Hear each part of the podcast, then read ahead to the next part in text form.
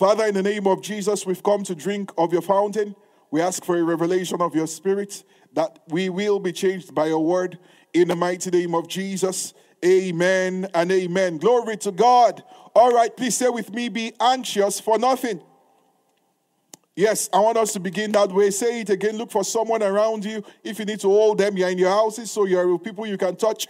Hold them, shake their hands, all right? Give them a high five and tell them, be anxious for nothing.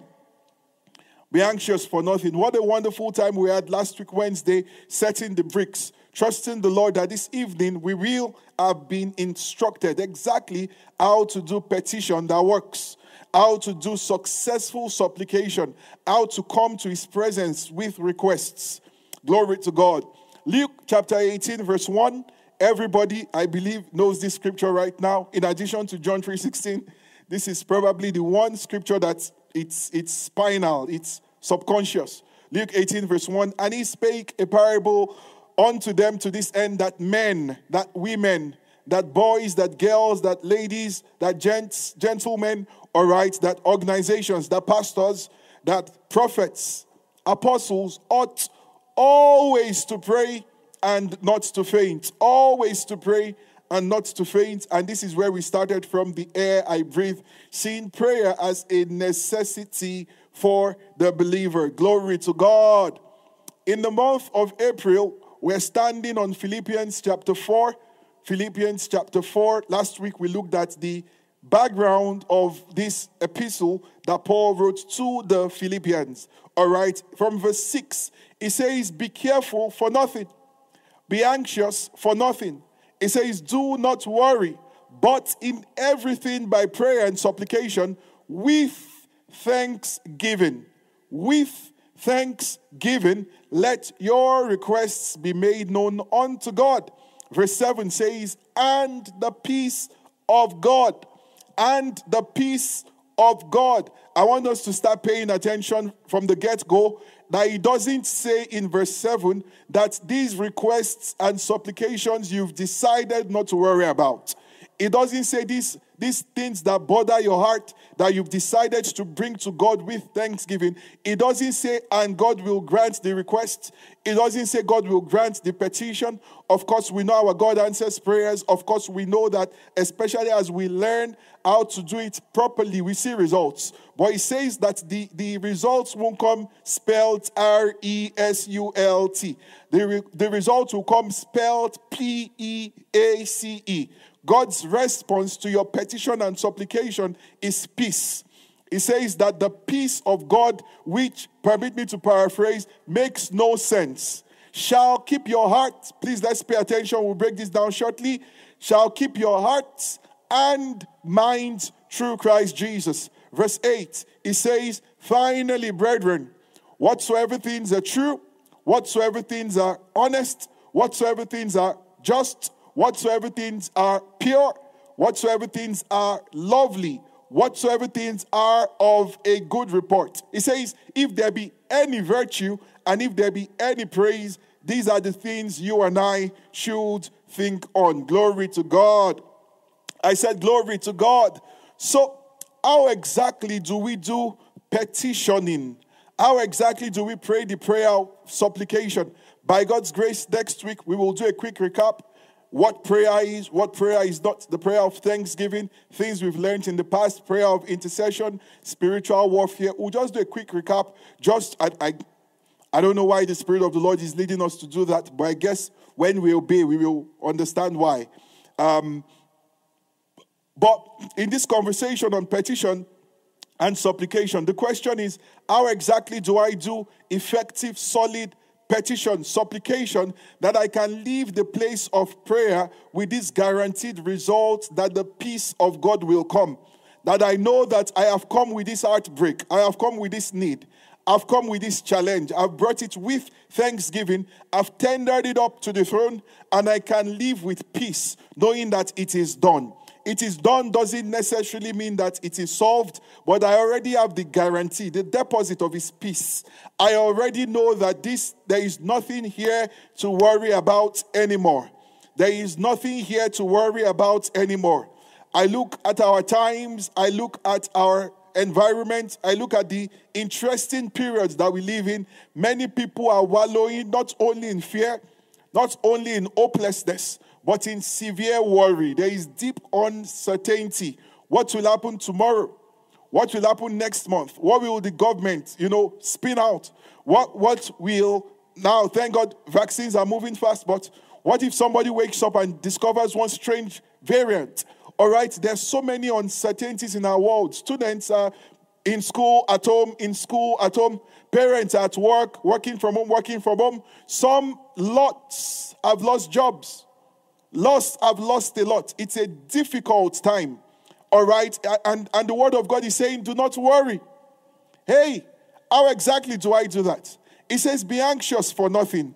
How exactly do I do that? I need to be seen to be, you know, and we said this worrying is not the same as thinking. Planning is not the same thing as, you know, there is there is activity without movement. There is there is just circling. Some people love to worry. It's like a gift. It's like a gift.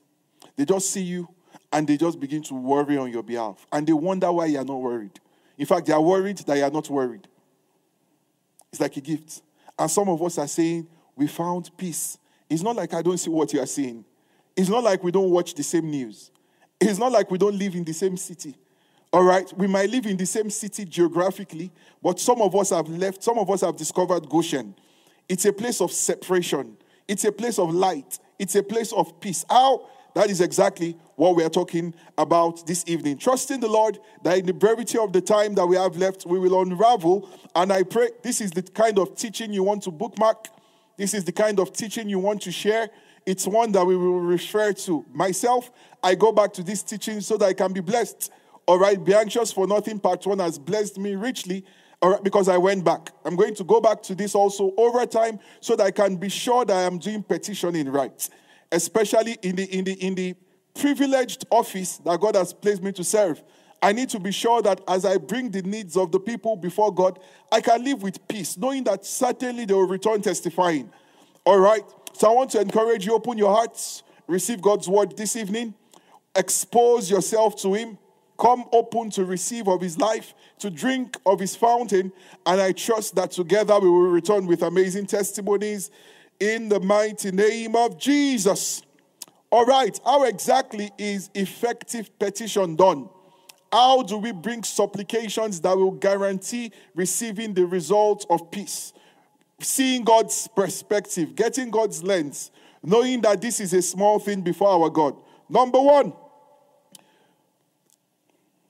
if you are ever going to receive the peace of God, number one, you must definitely have peace with God. Number one is that you must have peace with God. You know, we said this last week as we are rounding up. The Bible says, Be anxious for nothing. This was a letter written to brethren. If you do not have Jesus, if you have not been justified by faith, be very worried.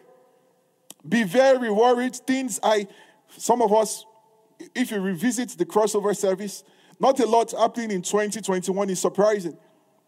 Because the Lord told us ahead that there are going to be strong winds. And we can see the strong winds. If you put on the news for 10 minutes, 10, 10 minutes is too much. Five minutes, you see the breaking news, breaking news, breaking news, breaking news. You know, sometimes you want to turn off the TV and wonder, is this news from the same world I'm living. The, the, the, the tone of the news is apocalyptic. It's as though the end has come. and then you find some people who are still rejoicing, some who are still, you know, testifying, some who are still saying, God just did this, you know, and you're wondering what planet are they from? It is because number one, we know that the peace of God is God's response in the place of prayer. However, we have settled peace with God.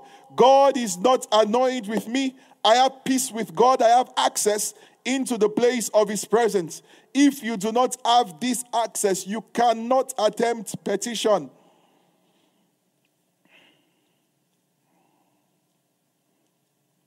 And this is not just for unbelievers. This is not just for unbelievers. I've noticed the reason why many people will gladly, gladly go to a prophet, go to, look for an apostle, look for an evangelist, pray for me, and while they will believe that prayer rather than their own prayer, is because they believe not just that the prophet or the apostle is more anointed, but because they know that person has a higher standing. And the, the, the real thinking behind that effort and that commitment is a sense of guilt.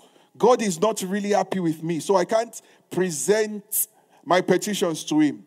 God is God is not really, you know, they, they've allowed the enemy. I'm talking about people who are believers. They've allowed the enemy to suggest to them that there is still guilt left. The Bible tells us, Romans chapter 5, verse 1, it says that therefore being justified by faith, that means being made righteous. That's the first key to unlocking petition. If you come in to ask someone that you know is annoyed with you or angry with you, you can't, truth is, you can't even ask anything. And at best, if you ask, I don't, I don't know about you, if you've asked things that you know, there is no way I'm getting that. you know, parents, sometimes our kids do it. They just literally just try their luck. They throw the cards. They know the, they know what the answer is. Say, Mommy, can I have cookie? They, they know the answer. But they're just like, let's try. Let's try. Child of God, the place of petition, the place of supplication is not the place we try. It is the place we come boldly to with confidence, not arrogance. It's a place we come boldly to. Why? Because we have been justified by faith, we have been sanctified by the blood. God doesn't see me and see my inadequacies. God doesn't see me and see that I didn't wake up 5 a.m. yesterday. Amen. Glory to God. I'm not saying you shouldn't, but there is a sense, there's this consciousness of his righteousness that every time God looks at me, he sees Christ, he sees perfection.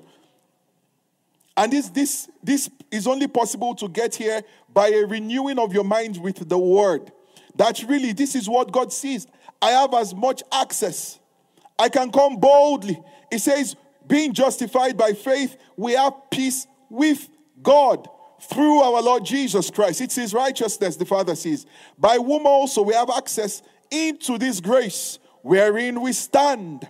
Wherein we stand, not we guess, not we wallow, wherein we stand and rejoice in the hope of the glory of God. So I say this as a starter. If you're under the sound of my voice and you do not have Jesus, you are living in dangerous times and you are taking the biggest risk ever. This is not a threat, this is actually an invitation that the best investment you can make today. I know the real estate market is hot, precious metals market hot, crypto market hot. I'm telling you, to, you know, man to man, the best investment you can make today is to fall in love with Jesus and to receive his life. That is your only guarantee for peace. That is your only guarantee for hope. No matter how much your real estate investments do, no matter how much your crypto skyrockets, there is a dimension of hopelessness that you can wake up and all those things are nothing and your life is worthless. And experts are warning us that that time is coming. As the pandemic begins to scrap up and economies begin to open, we are being warned, we are being prepared. Suicides on the rise, depression on the rise, mental health emergencies on the rise. But that is not for you. That is not for me, child of God. We have peace with God. There is no guilt, there is no shame. We come boldly access into this grace by the perfect work of the blood of Jesus. So, number one key to successful intercession, pardon me, successful petition, successful petition. In fact, to successful prayer, all kinds of prayer, is that I have peace with God.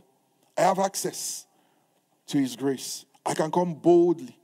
I know He's not angry with me. I know He's not angry with me. Glory to God. Glory to God. Just say with me, I have peace with God.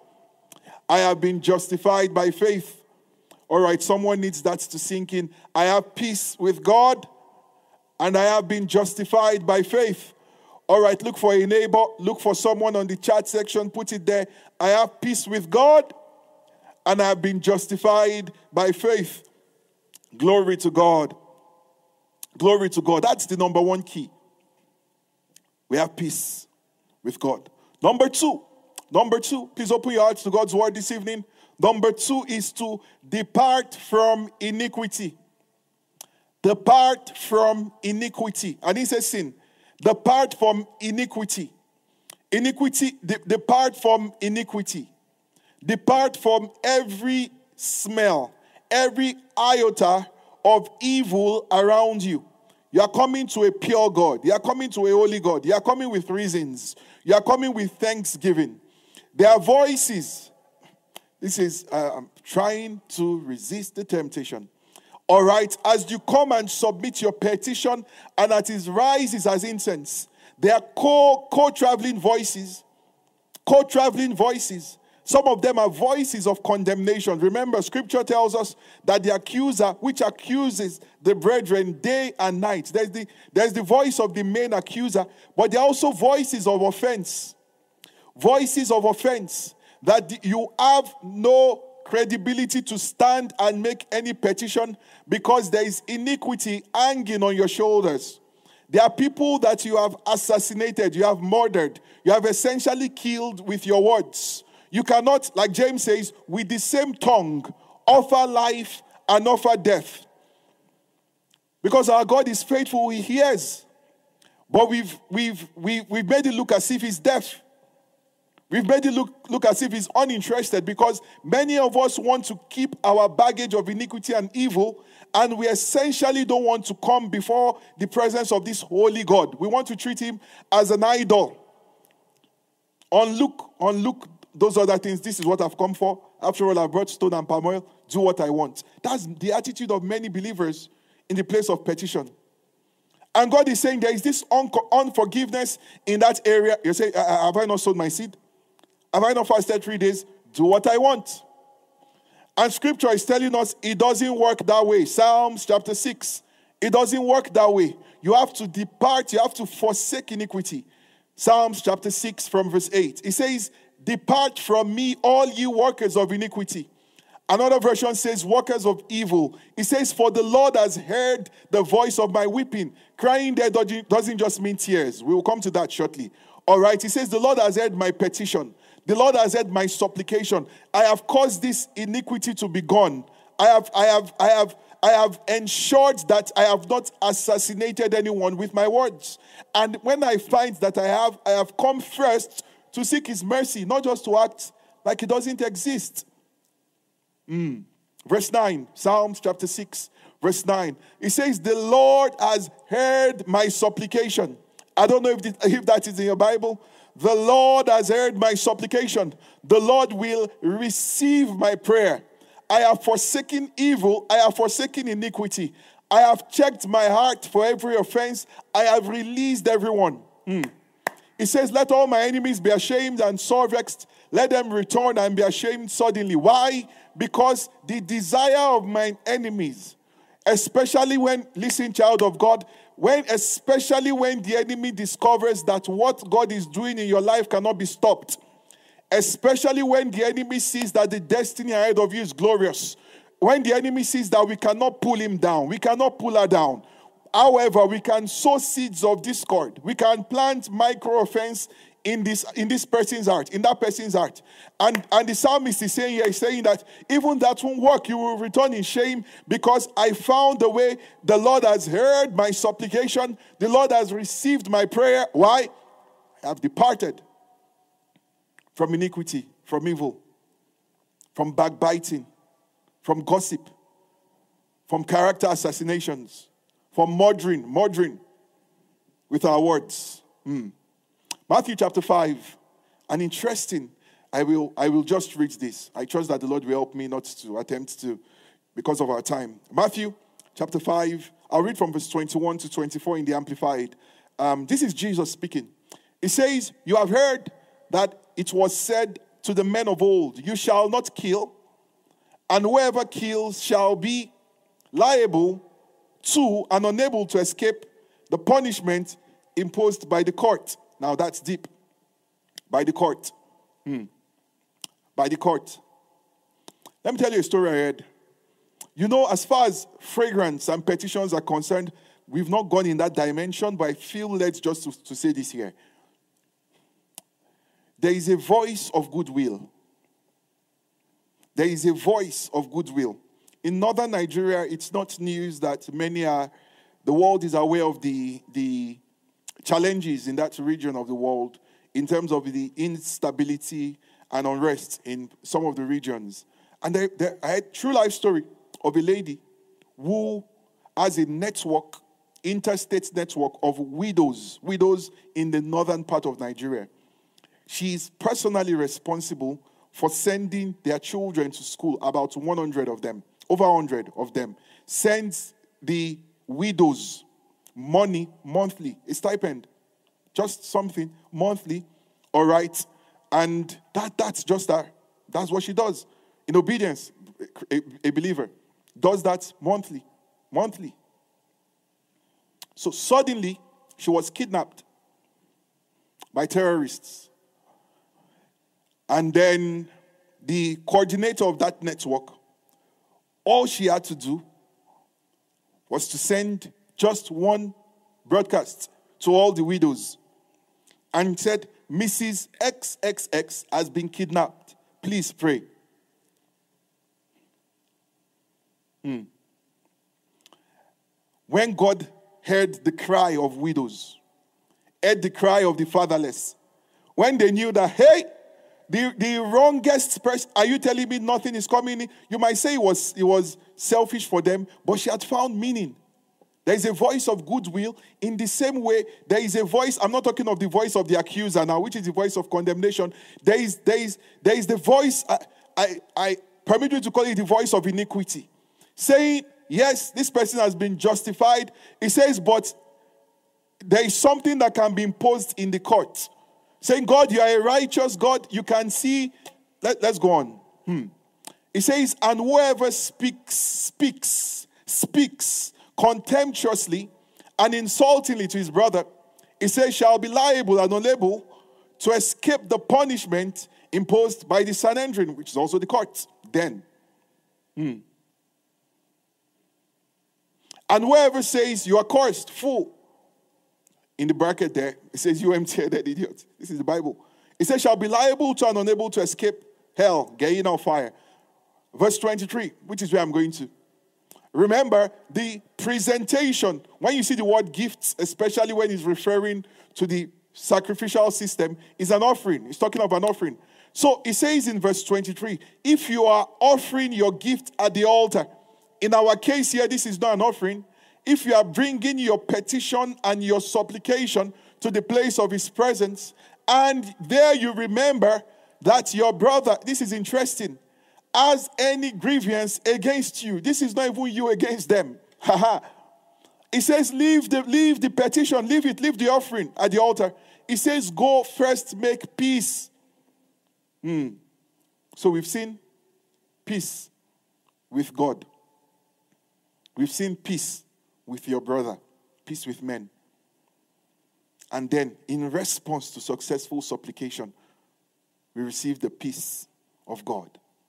He says, drop it. Drop it. You are working in unforgiveness. Drop it. Leave it there. Child of God, I'm saying this to you sincerely as someone that loves you and someone that has seen many believers for many years see no results in their Christian walk. If offense, bitterness, unforgiveness finds a place in your heart, you are just very strivey and contentious, fighting everybody, paying. Let me tell you, you will do well. And this is how I live my life. Anybody, and I'm saying this publicly because some have wondered, Alex, why don't you get annoyed? Why don't you? PD, nothing offends you. Why? How? The how is by the Spirit of God, all right? Why is by the Spirit of God. But let me give you the, the background story. I cannot afford it I can't afford it. In fact, what I've done is advanced forgiveness. If you if you will annoy me next year, I've forgiven you today. Oh, P, didn't you hear what this person said? What this person, ah, I heard oh, about forgiving them. Glory to God. I'm a work in progress. I'm not perfect. I'm not trying to look perfect, anyways. Ah, he says he's so humble. It's not that he's so humble. he has his eyes on the target. When you begin to see the possibilities in his presence, when you begin to see what God has ahead of you, when you begin to see things that happen in a place of unity, in a place of harmony, it says, There the blessing is commanded. The place of harmony. We strive to keep the bond of the Spirit because we cannot afford offense. We can't. See, it is too expensive. You are saying, but I was really hurt. Yes, but the glory ahead of you is nothing compared to that hurt. Let it go. You can't afford it. I can't afford it.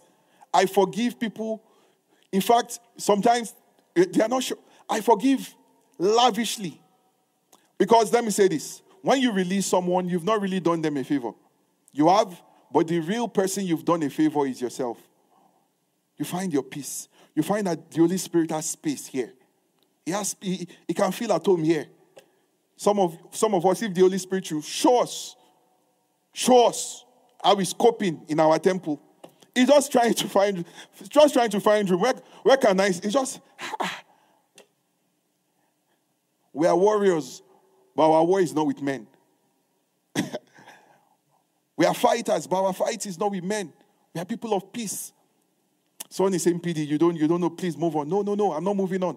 I'm staying here. You won't see results in the place of prayer until you let go. He says, drop it, drop it there. Go and settle it.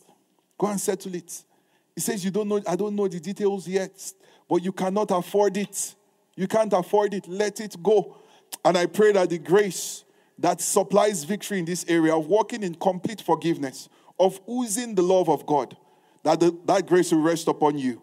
In the mighty name of Jesus, glory to God. You know, there are people who have accepted that their role in life, their destiny, is to be the pushers of the boundary. They are the ones that push the limits. They are, the, they, they are just there to scatter. Please, leaders, heads of departments hearing me, you can condone any other thing, do not condone strife. The moment you find it, you extinguish it. The moment you see it, you take it out. Out, out first. In the name of Jesus, get out. Glory to God. Glory to God. You know, scripture, scripture, there are, there are some scriptures that the devil loves, loves them aggressively. It says, wherever strife is, it says, every evil work abounds there. It's saying, where you find one door, there is a door that can open a master key to all demons that door is called strife. There's no other door that has such power. Child of God, you cannot afford it. Number one, we have peace with God. Number two, we have departed from iniquity. We have departed from iniquity. We have, we have won the victory over offense. We have crossed that place. We are now people who are unoffendable. We are people who are very quick to forgive. He say, This is what, oh, I'm sorry, you have to forgive me. From the very bottom of my heart, I've forgiven you. I bless you with the love of God. ah, are you sure? Are you? He said, You don't understand. I'm very sure. I'm very sure. I, I know the greatness ahead of me. This is not where I will park. This is not where I will cap it. Glory to God. Glory to God. Number three key. Number three key is that you change your robes. You change your robes. Whenever we come to do supplication that will be effective, Whenever we come to do petition that will see results, there must be a change of robes. There must be a change of garments. Of course, this has implications. One of the very first garments is the garment of, of, of sin that has been taken away and we have put on righteousness. But the emphasis here is a garment of praise. A garment of praise. Having fasted, having interceded, having done worship, all right, there is a need for you to switch your garments. Esther chapter 5, verse 1. Esther chapter 5, verse 1. The queen here was going to do very important petition on behalf of a nation. We know the background leading to this story. She was fasting. Her maids were fasting. Our uncle Mordecai was fasting.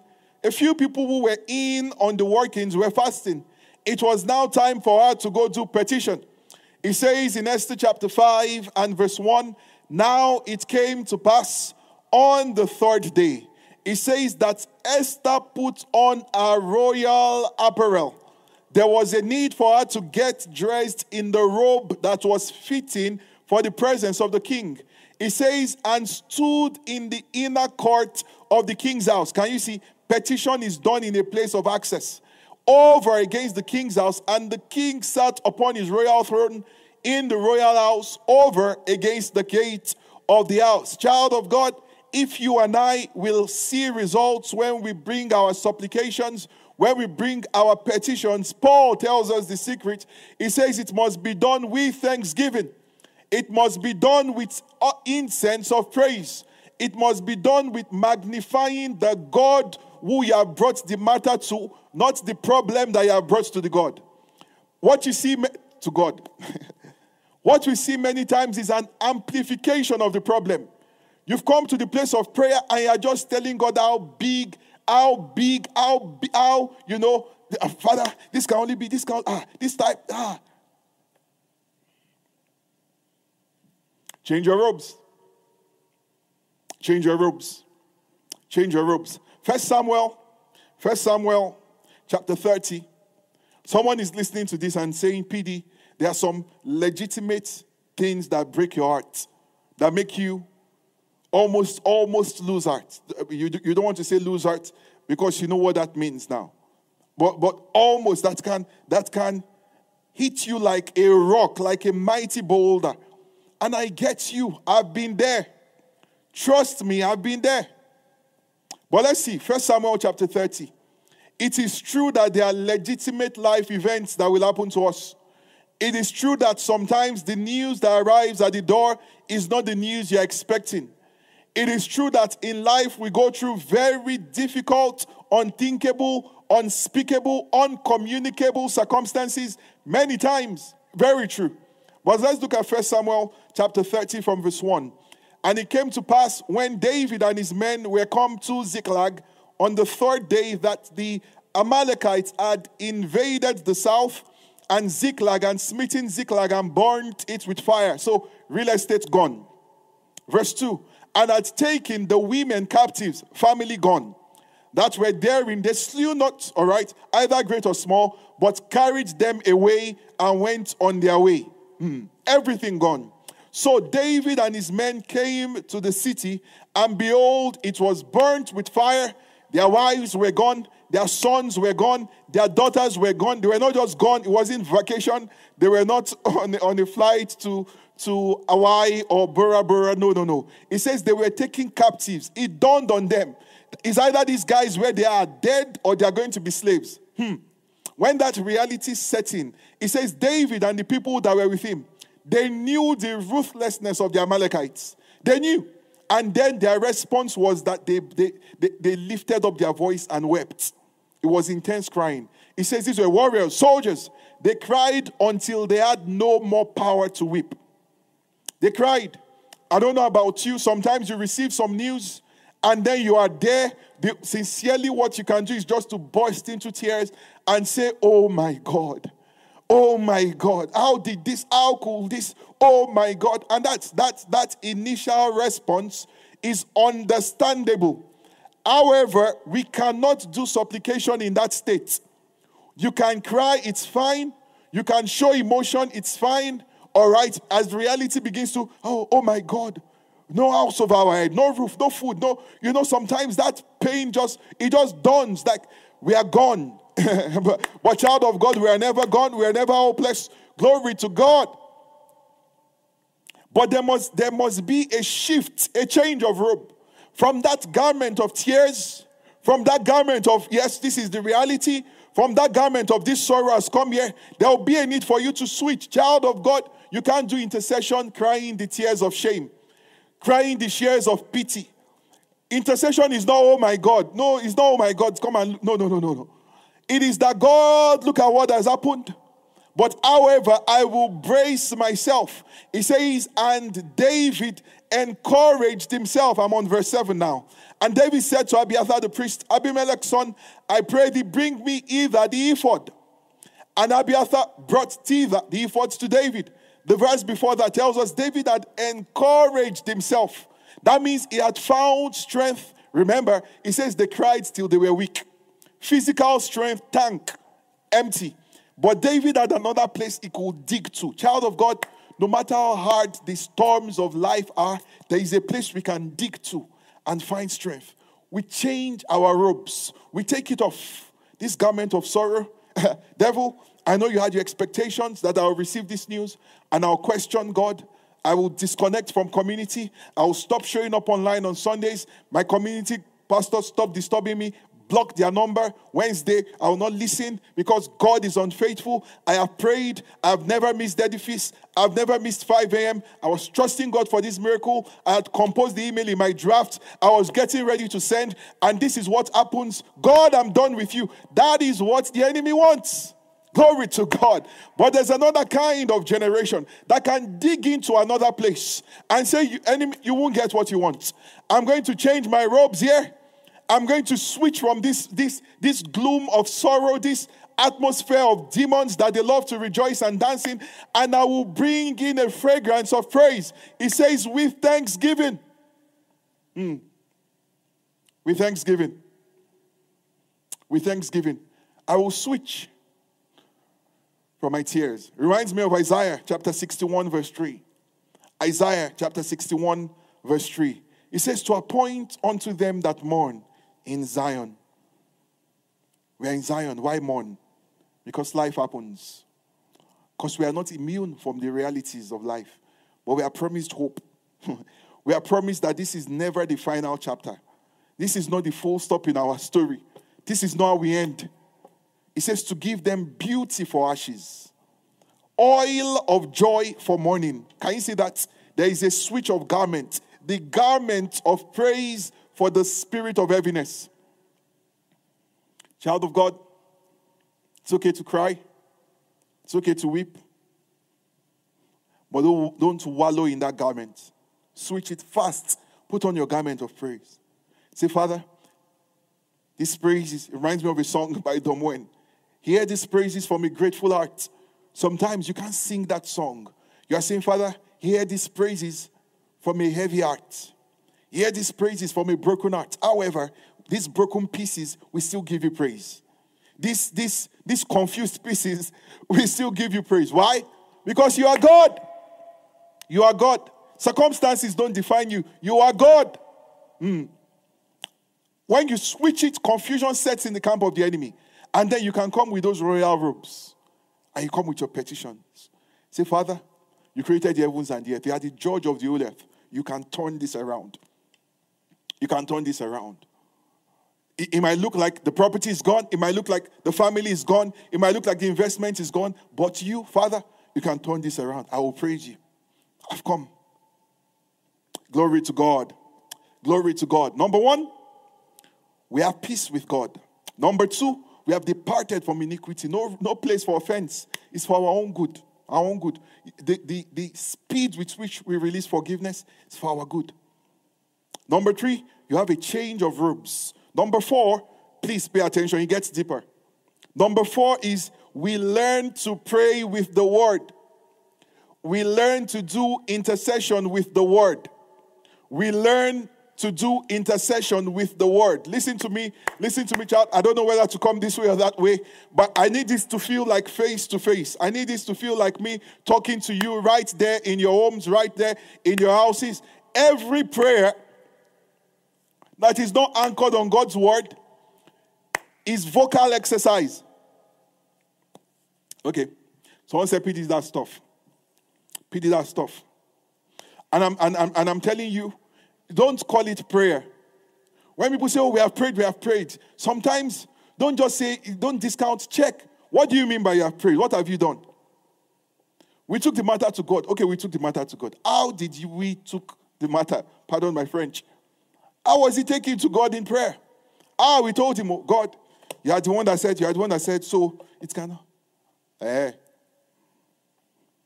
So what promises do you stand on? Promises? Believer, we have no time for vocal exercises. The time is ticking. And this is the season for warriors that we do solid, solid. That in the place of prayer, every moment is a moment of victory. We don't pray, we don't, we don't just pray ideas, we don't pray stories, we don't pray movies. And it's amazing. These are some of the things that people love. These are some of the things that people love. You see people go for two hour prayers, not one scripture. Not one word to stand, not even one. Two hours. All the prayer points are just movies. Movies. Hmm. Brethren, I watched this movie. In this movie, the mother said she loved her children, but she did not really love them. Or each child is a leaf. Each child is a leaf, according to the movie. And these things are true. That's how they just translate it into the supernatural, into the spiritual. These things are true. These things are true means now we have brought the movies into the presence. So, therefore, the first prayer point is every leaf. Every leaf. You see people vigor, and you say, what, what are you standing on? What word are you standing on? Thank God, and I say this with humility and also with pride. That as a ministry, every time we come to His presence, we are standing on His promises.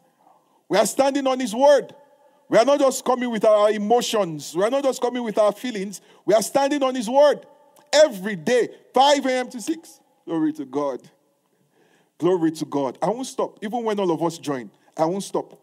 Because the Lord is multiplying our influence. And we are not just raising the people of prayer locally, we are raising the people of global, global giants. In the mighty name of Jesus. Learn to pray with the word. Let me show you something I wrote in my notes.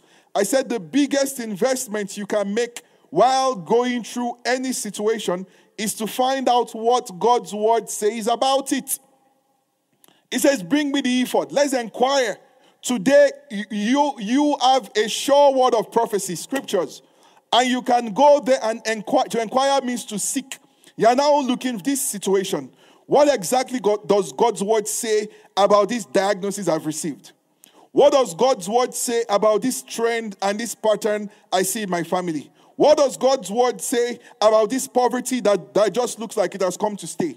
What does God's word say about this situation in my workplace and these people ganging up against me? What, see, those are the real, that's the preparatory phase for successful supplication.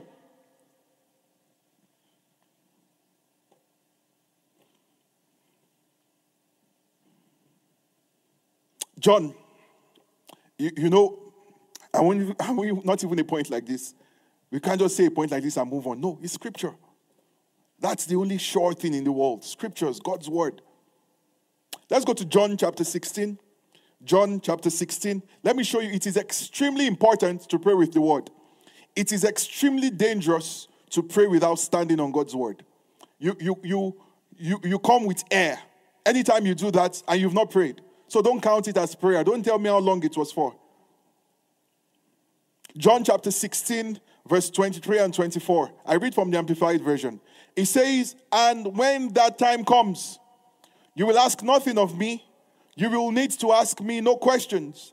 He says, I assure you most solemnly, I tell you, this is Jesus speaking, that my Father will grant you whatever you ask in my name as presenting all that I am. This is Jesus giving us a very, very deep secret. He says, if you can learn to unveil this in my name, not just a random name, but as presenting I am, follow me.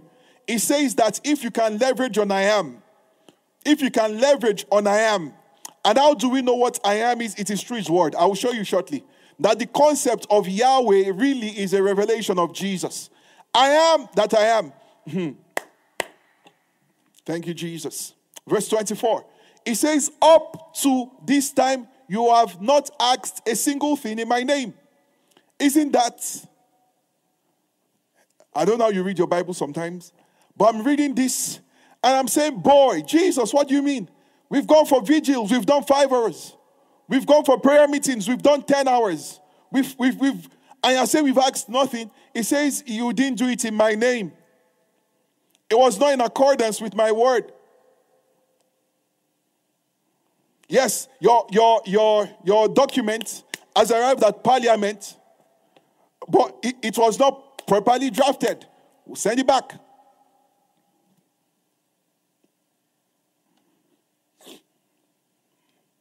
Wow. But Jesus says something here. He says, But now ask and keep on asking. He says, And you will receive, so that your joy. The reason why I'm reading this from the Amplified is because it says something about his name. But remember, we are really talking about his word. And I will show you that the name Jesus means there. If it's in your Bible, you can see it's in caps. That name there is talking about a person, he's talking about his word, the integrity of his word. And I'll show you. It says, By now you ask, you keep, he said, But now ask, keep on asking, you will receive so that your joy, your, your joy, your gladness may be full and complete. He's saying, Don't, I know some of those prayer points sound very nice and powerful, but any, any, any, any basis that is not the word of God, any foundation that is not the word of God is, is sinking sand. Oh, but I know someone who prayed it and they saw glory to God for their life. They stood on, on sinking sand and they did fine. I can't risk it. Maybe it's the day I want to do sand that you discover that this thing is not, is not solid. But when we come on this on the confidence of God's word, you already at peace with God. You've, you've come magnifying his majesty. You've departed from iniquity. You've come with words of adoration, with thanksgiving. Then how do you do your petition? It is written, Father, I have found it in accordance with your word. It, this is what your word says. Therefore, that is how we do petition. The one that we will see results. Psalms chapter 138, verse 2, to show you that Jesus was speaking about a specific name here. Psalms chapter 138, verse 2. It says, I will worship towards your holy temple and praise your name for your loving kindness and for thy truth. There is a colon there. It says, For thou hast magnified thy word above all thy name. Can you see that? It says, God has exalted his word above his name. Why? His name really is what we call him. His word is what he calls himself. He's bound by his integrity. There is power in the revelations of his names. Jehovah Rapha, Jehovah Jireh, Tsidkenu, Mekadishkem, Sabaoth, El Gibor, El Elyon. Those are dimensions, revelations that men called God. He's saying, but when God was to call, he said, I am. That's what Jesus was saying. So God has magnified his integrity above what he has been described as. Boy, oh boy. Revelations chapter 19. This is, this is, someone is struggling with this. I saying I can't just, Revelations chapter 19, verse 11 to 13. Revelations chapter 19, 11 to 13. They can please put it on my screen. Revelations 19, 11 to 13. Thank you. It says, listen, listen. This is a picture of the resurrected Christ. It says, and I saw heaven opened Thank you, Jesus. Thank you, Jesus. Thank you. Child of God, you're on the victorious side. you're on the victorious. Forget that the circumstance is making you look triggered. You are on the you are on the victorious side. Thank you, Jesus. It says, And I saw heaven opened, and behold, a white horse. And he that sat upon him was called faithful and true. I could just stop there. Faithful and true. That you see, nothing else is reliable. Everything else could have changed yesterday. The policy could have changed this morning, but there is something that has never changed from eternity. It's the solidity and integrity of God's word. It says this is what we bring to do supplications with faithful and true. And in righteousness, he does judge and make war. Let's look at verse 12. Verse 12. Hmm. It says, His eyes were as a flame of fire his head, many crowns. He had a name written that no man knew but he himself. Ah, so what is this name? Please, everyone, everyone, underline Revelation 19, verse 13 in your Bible. Pralika ando sipayakata. Underline verse 13 in your Bible. Underline it. It says, And he was clothed with a vesture dipped in blood, and his name is called ah, the word of God. Mic drop. The word of God. Child of God, always pray with the word. Invest in finding the scriptures that we, that we come to his presence with. And it's the revealed word that is, you, you come with it. It is written. This is what your word says. It is, it's okay. I've cried. It's fine. I've cried. I'm human. I've cried, but I won't stay there. I won't stay there. I've gotten up. I've switched my robes. And then I come and say, It is written. It is written. This is the letter that has been brought. And you bring the letter, it is written. Thank you, Jesus. Thank you, Jesus. So, number one, key to successful petition and supplication, we have peace with God. Number two, we have departed from iniquity, workings of evil, murderous speech, and assassinations of people with our words, offense, strife, all of that is, is gone with. We have peace with men. The most stubborn, the most difficult, me, I have peace with you. You might still be annoyed with me sincerely. I, I, I love you to stupor already. number three, a change and a switch of verbs. Key number four, we learn to pray with the word of God. This is extremely critical. Extremely critical. Key number five, listen to this. This is victory for someone. Key number five, we secure victory in the heart before we secure victory in the mind. This is powerful. Please do not gloss over this. We secure victory in the heart before we secure victory in the mind. Now, sometimes they might happen simultaneously, and when that happens, it is called the gift of faith. All right, there's no time to break that down, but I'm sure in previous lessons we've talked about save, saving faith, which is the justification received by faith, which is everybody has to receive the finished work of Christ by faith. Talk about the fruit of faith, all right, which is a manifestation of love, which is the character that the Spirit bears in us by virtue of his work in us, all right? And then there's the gift of faith, which is a power gift. It is the one that bridges this gap, that heart and mind catch up together. However, many times and usually, there is victory in your heart first before there is victory in your mind.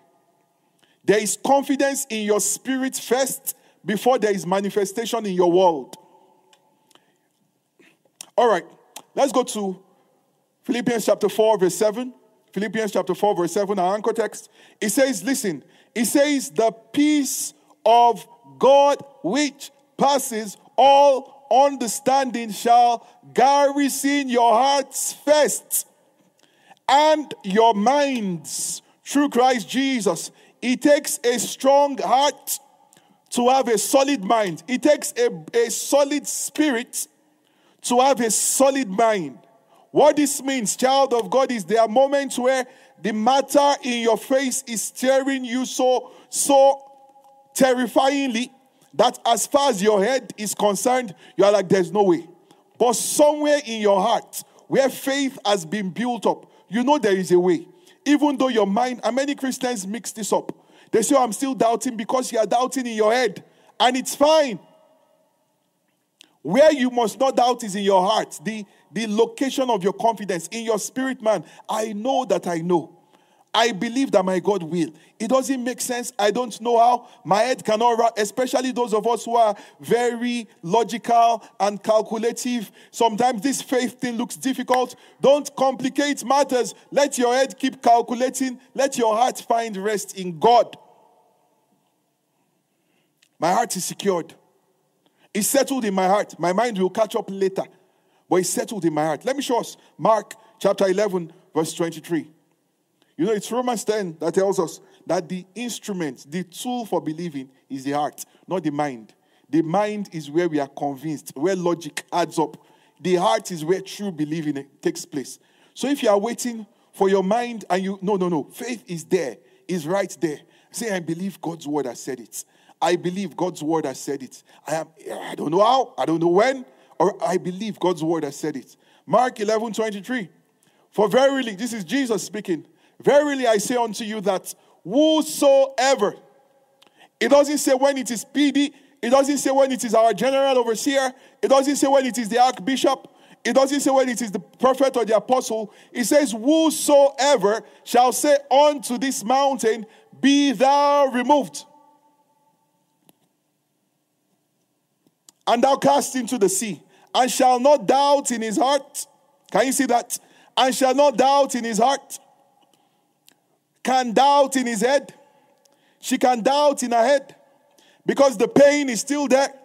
The symptom is still there. The bill is still looking at us on the table. The deadline is still ticking down. The reality is there. My mind might not be able to. This is not a realm of logic. Glory to God. He says, But there is a place where I do not doubt in my heart. Deep in my spirit being, I found confidence in God. He says, But shall believe that those things which he said shall come to pass. He said, He shall have whatsoever he said. She shall have. They shall have. Child of God, leave your mind to continue its calculations. All right? There is a, now, let me balance this. There is a fullness of your heart that spills over to your mind. That's where you now find disciplined speech. It's a proof of maturity. Disciplined speech. Disciplined speech. Where what is flowing out is from your heart, not your mind. For instance, you are not saying what you are seeing. You are not denying what you are seeing, but your speakings are consistent with this confidence of your heart, which is what God's word says. So that's your predominant confession. Your predominant pe- confession. Glory to God, these bills are paid. Glory to God, our days of poverty are over. Glory to God. You know, those are speakings from the heart. You are not denying that it is there. Glory to God, I walk in perfect health. Glory, that's that's the speakings. It's a it's a sign of maturity. All right. But pending that time, do not doubt in your heart. That is the precursor for hopelessness. When uh, the heart has finally been convinced, mind continue playing games. Play games, calculate, discalculate, uncalculate, differentiate, calculate. Glory to God. Glory to God. We secure victory in our hearts before our minds. And don't allow your mind to play games on you. Let me tell you, your brilliance should not be a disadvantage. That God made you intelligent should not be a disadvantage. I've seen many believers that are very intelligent and gifted. I say this with respect, not implying that some are not brilliant or intelligent, but I've met people who are extremely intelligent and calculative. The moment you say, pump, they've processed, processed, processed, processed, processed, and they find it difficult to walk in faith. Their minds are too strong, apart from the fact that you've fed your mind more than you fed your spirit. That's why it's important to invest in your spirit, man. Invest, invest with the word of God. Some have read books, they've read theses, they've published papers, they've they, they just know too much to be able to work with faith. They know too much. I'm not saying you should know less, I'm saying you should know more of God's word. Know more of God's word. Invest more in building your spirit, man, in cultivating your heart. Glory to God. Glory to God. So let's do a quick recap before we go to the final key. And the final key is an interesting one. Key number one, we have settled peace with God. Key number two, we have departed from iniquity. We now have peace with our brethren, peace with men. Key number three, we have changed our robes.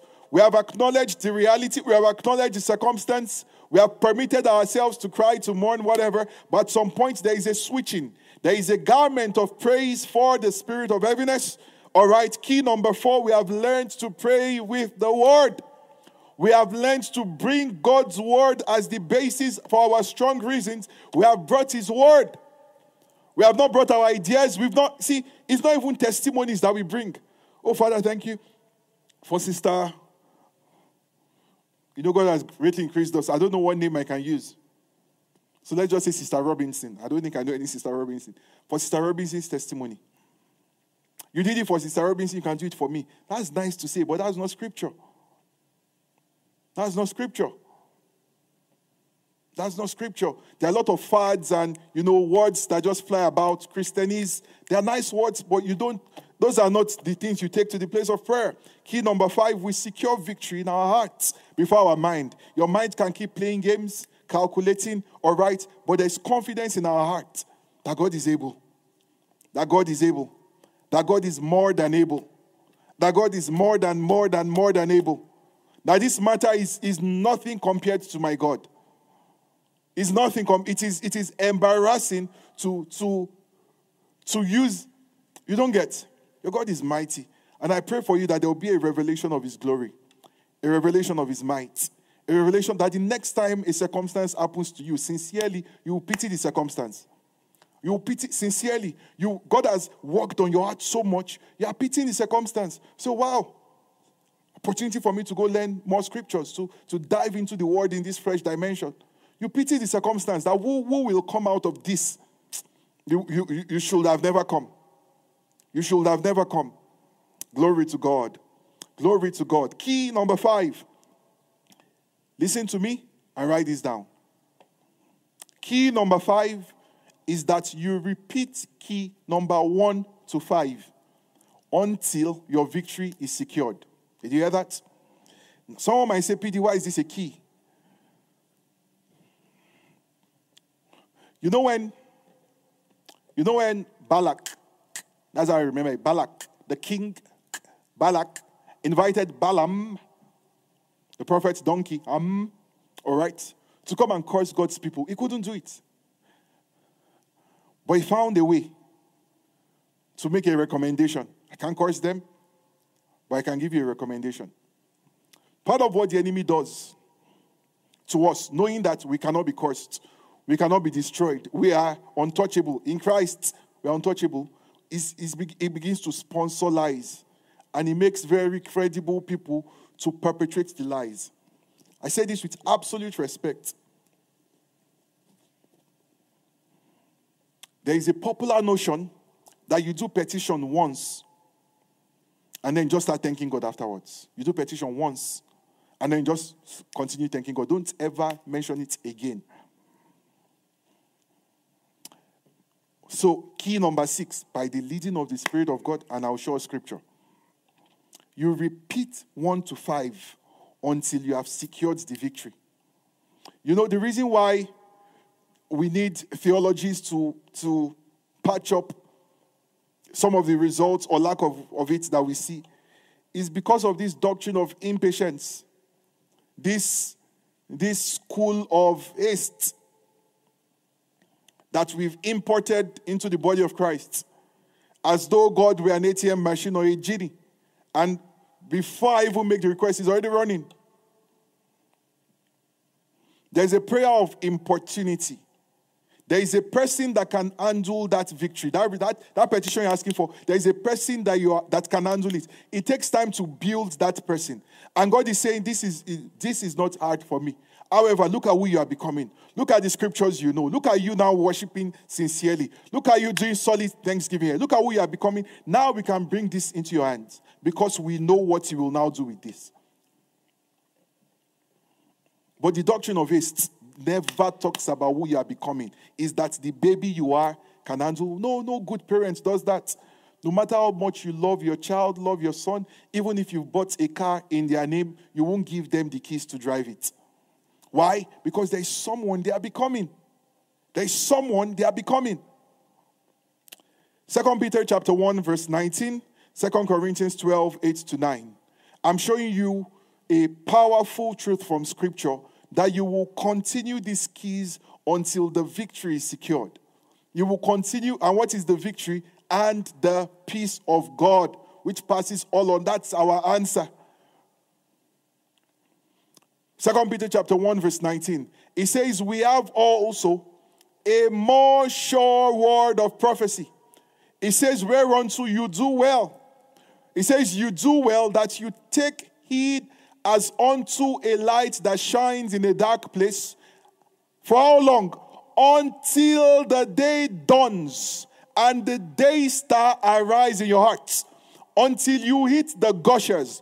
Until you until peace breaks forth. The circumstance has not changed, but peace has come. Then you're able to get up. You're able to smile again. You're able to rejoice again. You're able to die. And people are wondering, do you know something we don't know? You say, yes. I know something. They go refresh your email. They thought something has come in. Something. You say, no, no, no. Something came in here. Glory to God.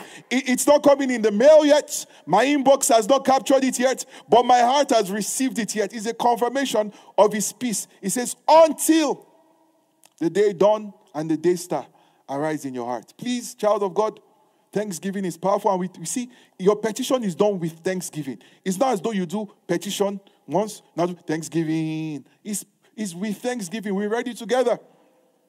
We're ready together. There's something you're believing God for. You, you've seen the keys. Take it to Him with thanksgiving.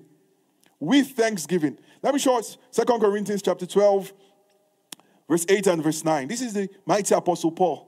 He says, I can just read verse 8. In fact, I don't even have to read everything.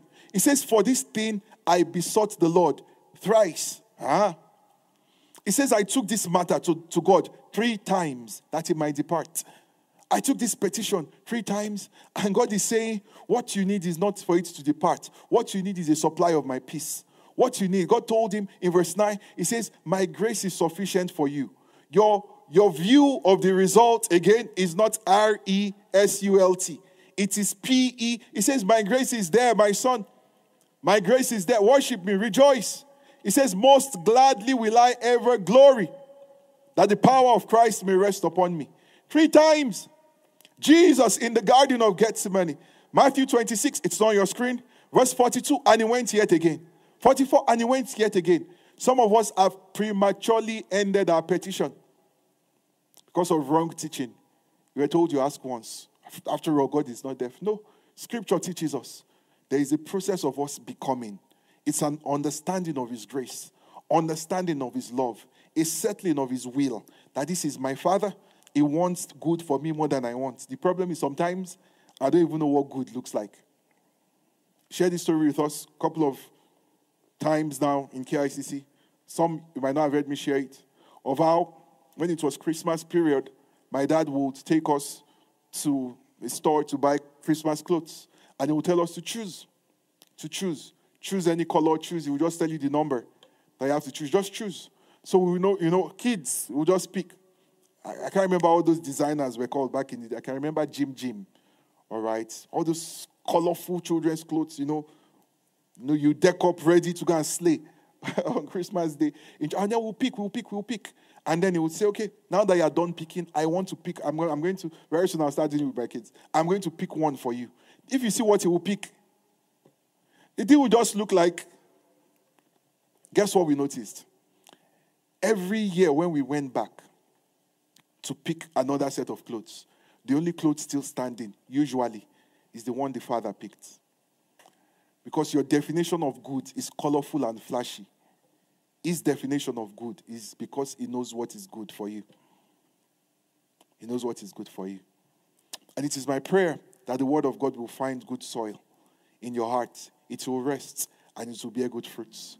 And as his children will begin to see results in the place of intercession, in the place of prayer, as we are tying up all what we've learned over the past months, whether it's intercession, we are doing petition, supplication, thanksgiving, warfare, there will be a people with results to the glory of his name. Come on, just take a minute and say, Thank you, Jesus, for your word. Thank you, Jesus, for your word. Thank you, Jesus, for your light that has broken forth. Thank you, Jesus, for a communication of your spirit and your grace. Thank you, Jesus. Praise to your name. We give you the glory. We give you the glory. You can bring it up a bit. There's a song of my spirit. And normally we'll just wrap up. But I'm led to just do this.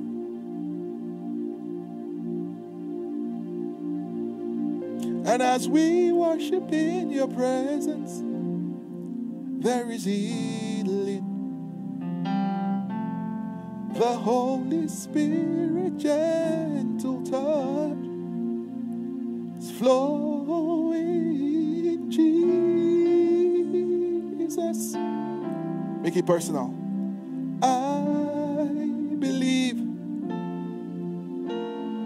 And Jesus, there's healing in your name. Let's say there's power in your name. And Jesus, I believe. I believe. And Jesus, there's power in your name. There's power in your name. One more time, there's victory. And Jesus. Yes, we believe. We believe. We believe deep down in our hearts. Jesus. There's victory in your name. Thank you, Father, for the anointing of your spirit. Chains have been broken by the power of the word. Revelation, light has broken forth. Deliverance has come. I want to pray very quickly. As many under the sound of my voice, you don't know Jesus. As I said, this is not to sensationalize, but you have everything to be worried about if you don't have Jesus. But there is a place where you can be genuinely anxious for nothing. genuinely worrying about anything. Where your thoughts are not the thoughts of the world, the thoughts of the news, but things that are pure, the Word of God. I want to pray for you. For some, it's the first time you are making this decision. For others, it's the end time. Whether you're doing this for the first time or you're rededicating your life, it's my pleasure to, pr- to pray with you this evening. Father, I thank you for your sons, daughters returning to you, saying, I want to discover peace. I've searched everywhere, found it nowhere else. And now I hear that peace is in you, hope is in you, life is in you. Deliverance is in you. Everything I've been searching, looking for, elter skelter, is in you, my Savior. Acknowledge that Jesus is the Son of God. He died for me. He took my place. He was buried. Now he is alive. I receive your life. Come on, say that with me. I receive your life. And I receive a feeling of your spirit. Say it boldly. I receive your life. And I receive a feeling of your spirit. Thank you, Father, because today marks a brand new beginning in these ones. Let your spirit invade them. Let their names be engraved in you, the book of life. Let them love and serve you for the rest of their days. Jesus alone will be glorified through these vessels. We give you all the praise, for in Jesus' name we are prayed.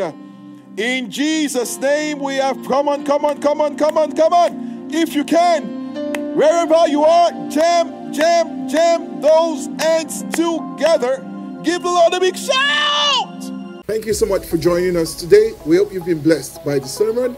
And if you would love to be a part of what God is doing in our midst, feel free to join us on Sundays at 10 a.m.